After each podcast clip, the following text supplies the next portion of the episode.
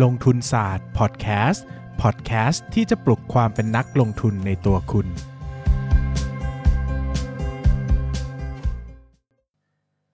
สวัสดีครับ ยินดีต้อนรับเข้าสู่รายการลงทุนศาสตร์พอดแคสต์รายการที่ชวนทุกคนพัฒนาความรู้ด้านการเงินและการลงทุนไปด้วยกัน วันนี้นะครับ อยากจะชวนทุกคนมาคุยกันถึงวิธีการวิธีหนึ่งนะครับ ที่นักลงทุนจำนวนมากนะครับ โดยเฉพาะนักลงทุนเก่งๆ หลายๆ คนเนี่ยก็ใช้วิธีแบบนี้ในการคำนวณ หรือว่าคาดการอนาคต ภาพรวมของอุตสาหกรรม ภาพรวมของเศรษฐกิจของประเทศนะครับ เวลาเราจะตั้งคำถามว่า 10 ปีข้างหน้า อุตสาหกรรมไหนจะมา 10 ปีข้างหน้าหุ้นไหนจะมา 10 ปีข้างหน้า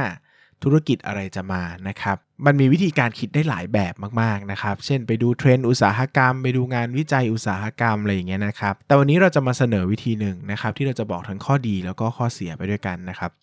วิธีที่ว่าเนี่ยนะครับก็คือวิธีการไปดูประเทศที่เขาเจริญก้าวหน้ากว่าเราไปประมาณ 10 ปีแล้วนะครับ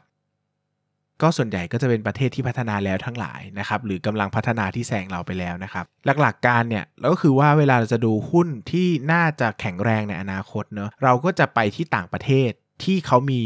วิวัฒนาการทางเศรษฐกิจที่ดีกว่าเราไปไกลกว่าเรา แล้วก็ลองไปสังเกตซิไปดูซิว่าธุรกิจที่เขาทำอะอะไรบ้างที่มันรุ่งเรือง อะไรบ้างที่มันรุ่งโรจน์อะไรบ้างที่มันดีนะครับ อย่างสมัยก่อนนะครับ สมัยก่อนที่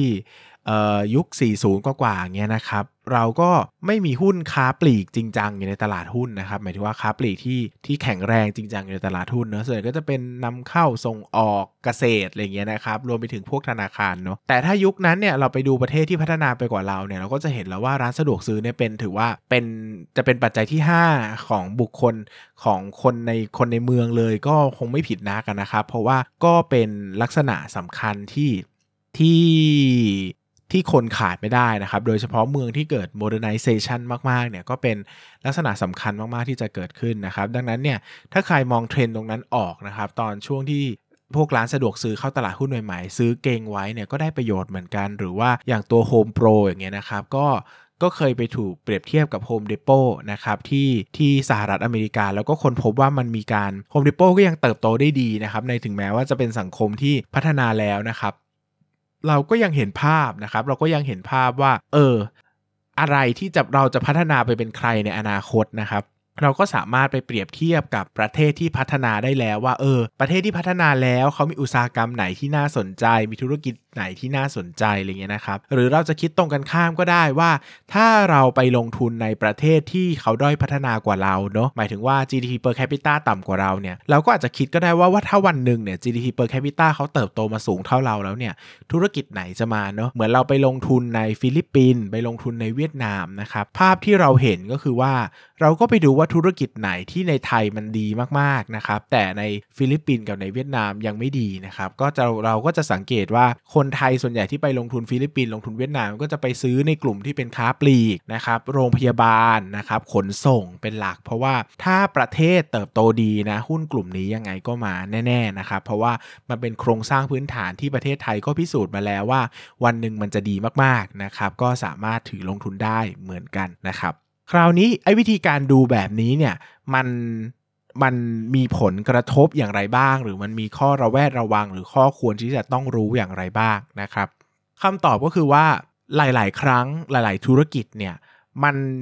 เขาเรียกว่าหลาย ๆ ครั้งหลาย ๆ ธุรกิจนะครับเทรนที่ธุรกิจเจอเนี่ยมันเป็นเทรนที่ disruptive คือมันเปลี่ยนแปลงรวดเร็วเกินกว่าที่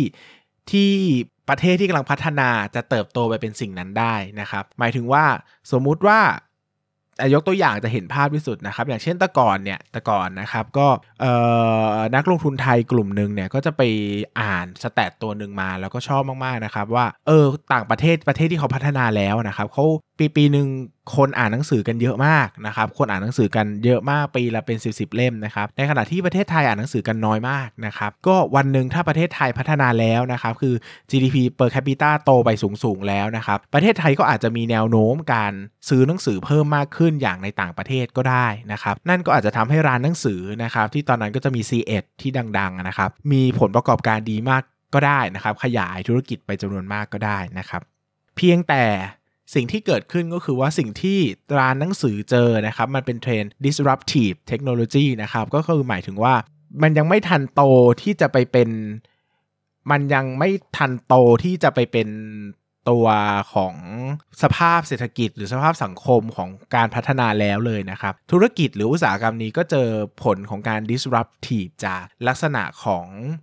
เทคโนโลยีนะครับไม่ว่าจะเป็น Facebook Google Netflix อะไรต่างๆ ที่มาแย่งเวลาจากเราไปนะครับก็ทำให้คนไม่อ่านหนังสือ เท่าเดิมนะครับ ประเทศที่พัฒนาแล้วก็อ่านหนังสือลดลงนะครับดูอย่างเช่น ประเทศสหรัฐอเมริกา Barnes & Noble ก็ล้มละลายไปแล้วเหลือสาขาเดียวมั้งนะครับ ก็ย่ำแย่ไปนะครับ ถึงแม้ว่าจะเคยมีเทรนการอ่านหนังสือที่สูงมากๆนะครับรวมไปถึงอย่างคนไทยเองนะครับ คนไทยเองก็ก็เปลี่ยนเทคโนโลยีเปลี่ยนเขาเรียกว่าเปลี่ยน phase ไปเลยหมายถึงว่าเราก็ไม่ได้เริ่มต้นจากการอ่านหนังสือน้อยไปอ่านหนังสือเยอะแล้วค่อยกลับ มาไม่อ่านหนังสือใหม่ เราก็กระโดดข้ามเฟสไปเลยครับว่าเราอ่านหนังสือน้อยแล้วเราก็กระโดดข้ามไปเฟสที่ไม่อ่านหนังสือเลยนะครับก็เอาเวลาไปใช้อยู่กับการเอาเวลาไปใช้อยู่กับการเล่นโซเชียลมีเดียหรือว่าอ่านคอนเทนต์ต่างๆ ตาม Facebook ตาม Google หรือตามเว็บไซต์ต่างๆ ที่มันใช้ก็ใช้เวลาจากเราไปเหมือนกัน แต่มันมีลักษณะการไม่ต้องไปซื้อหนังสือแบบเดิมอีกแล้วนะครับ หรือยกตัวอย่างอย่างเช่นประเทศจีนอย่างเงี้ยก็เป็นตัวอย่างที่ชัดนะครับว่า ประเทศจีนเนี่ยเป็นประเทศที่เพิ่งเปิดประเทศมาตอนปี 1978 นะครับ ก็ก่อนหน้านั้นเนี่ยเป็นระบบคอมมิวนิสต์แบบเต็มใบเลยนะครับ ก็ระบบเงินตราเนี่ยก็จะไม่ได้เป็นสิ่งสำคัญในระบบประเทศที่เป็นคอมมิวนิสต์เนอะถ้าพูดจริงคือไม่มีเงินตราด้วยซ้ำนะครับ เขาก็จะใช้การแบ่งปันส่วนอาหารระบบนารวมต่างๆ ก็ว่าไปนะครับ จนกระทั่งปี 1978 เนี่ยก็เริ่มเปิดประเทศขึ้นมานะครับ ก็ต้องยอมรับว่าประเทศที่พัฒนามาจากประเทศคอมมิวนิสต์เนี่ยระบบการเงินการธนาคารเนี่ยมันจะแข็งแกร่งไม่เท่ากับประเทศที่เป็นประเทศ เขาเรียกว่าประเทศที่เป็นทุนนิยมมาตั้งแต่ต้นอย่างสหรัฐอเมริกาคงไม่ได้นะครับ ถ้าใครเคยไปจีนจริงๆก็จะค้นพบว่าเขาไม่ได้มีธนาคารทั่วไปหมดเหมือนอย่างที่อเมริกามีธนาคารเป็นร้อยๆ แห่งนะครับ หรือว่ามี ATM ให้เรากดได้ตามสบายนะครับ จีนก็มีลักษณะของความเป็นประเทศที่ใหญ่มากๆ แล้วก็อยู่ห่างกันมากๆนะครับดังนั้นลักษณะการใช้เงินของเขาเนี่ยพอเขาเปิดประเทศเนี่ยแต่ระบบ ธนาคารดั้งเดิมของเขามันวางระบบไม่ทันขยายสาขาไม่ทัน หรือว่าตั้ง ATM ไม่ทันเขาก็กระโดดข้ามเฟสไปเลยครับเขาก็ move ไปสู่การ cashless society เลยก็คือการไม่ใช้เงินสดเลยนะครับ ก็ไปใช้ระบบ Alipay นะครับ หรือว่าใช้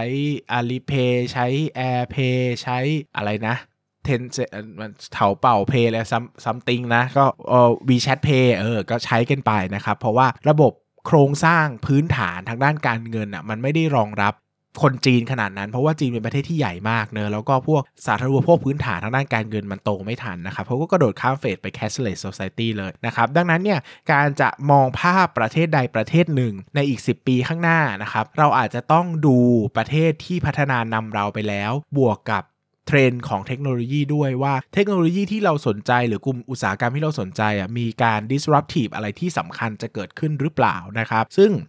ก็ค้นพบกันมากนะครับว่า วิธีการนี้มันก็ใช้ได้น้อยลงมากเหมือนกันเนอะเพราะว่าทุกวันนี้ไม่ว่าจะเป็นอุตสาหกรรมไหน มันก็มีเรื่องของการ disruptive เข้ามาเกี่ยวข้องกันค่อนข้างมากนะครับ แต่ผมก็ยังเชื่อมั่นว่าก็ยังพอใช้ได้นะครับ โดยเฉพาะอย่างยิ่งการไปเลือกลงทุนในประเทศที่มีการเจริญเติบโตน้อยกว่าเรา หรือว่ามีการพัฒนาการด้านสังคมวัฒนธรรมน้อยกว่าเราเนี่ยการที่เขาจะ disruptive หรือว่าเติบโตกลายเป็นกลายเป็นภาพอะไรที่ เทคโนโลยีจ๋ามากๆ เปลี่ยนแปลงจ๋ามากๆเนี่ยมันอาจจะไม่ได้ง่ายนัก ถ้าเทียบกับถ้าเทียบกับประเทศที่พัฒนาแล้ว หรือว่าประเทศที่มีอินฟราสตรักเจอร์ดีๆ อย่างสหรัฐอเมริการวมไปถึงประเทศที่มีการสนับสนุนด้านเทคโนโลยีจัดๆอย่างจีนอย่างเงี้ยนะครับ เราก็น่าจะเห็นได้ว่าเนาะถ้าเราจะไปลงทุนในเวียดนาม ฟิลิปปินส์นะเมียนมาลาว กัมพูชา อินเดียอะไรแบบนี้ผมว่าวิธีการคิด แบบนี้น่าจะยังใช้ได้เนาะแต่ถ้าไปเป็นวิธีการแบบ ถ้าเราไปลงทุนในประเทศที่มันทันสมัยไปแล้วเนี่ยแบบนี้ก็อาจจะยากกว่านะครับ อาจจะยากกว่าก็ได้นะครับ ก็เป็นวิธีการที่ผมฝากไว้ เพราะว่าเห็นคนใช้ในตลาดกันมามากนะครับ แล้วก็คิดว่าน่าจะเป็นประโยชน์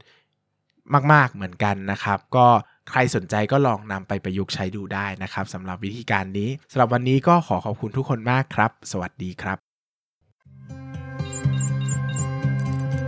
อย่าลืมกดติดตามลงทุนศาสตร์ในช่องทาง podcast player ที่คุณใช้ แล้วกลับมาปลุกความเป็นนักลงทุนกันใหม่ในลงทุนศาสตร์พอดแคสต์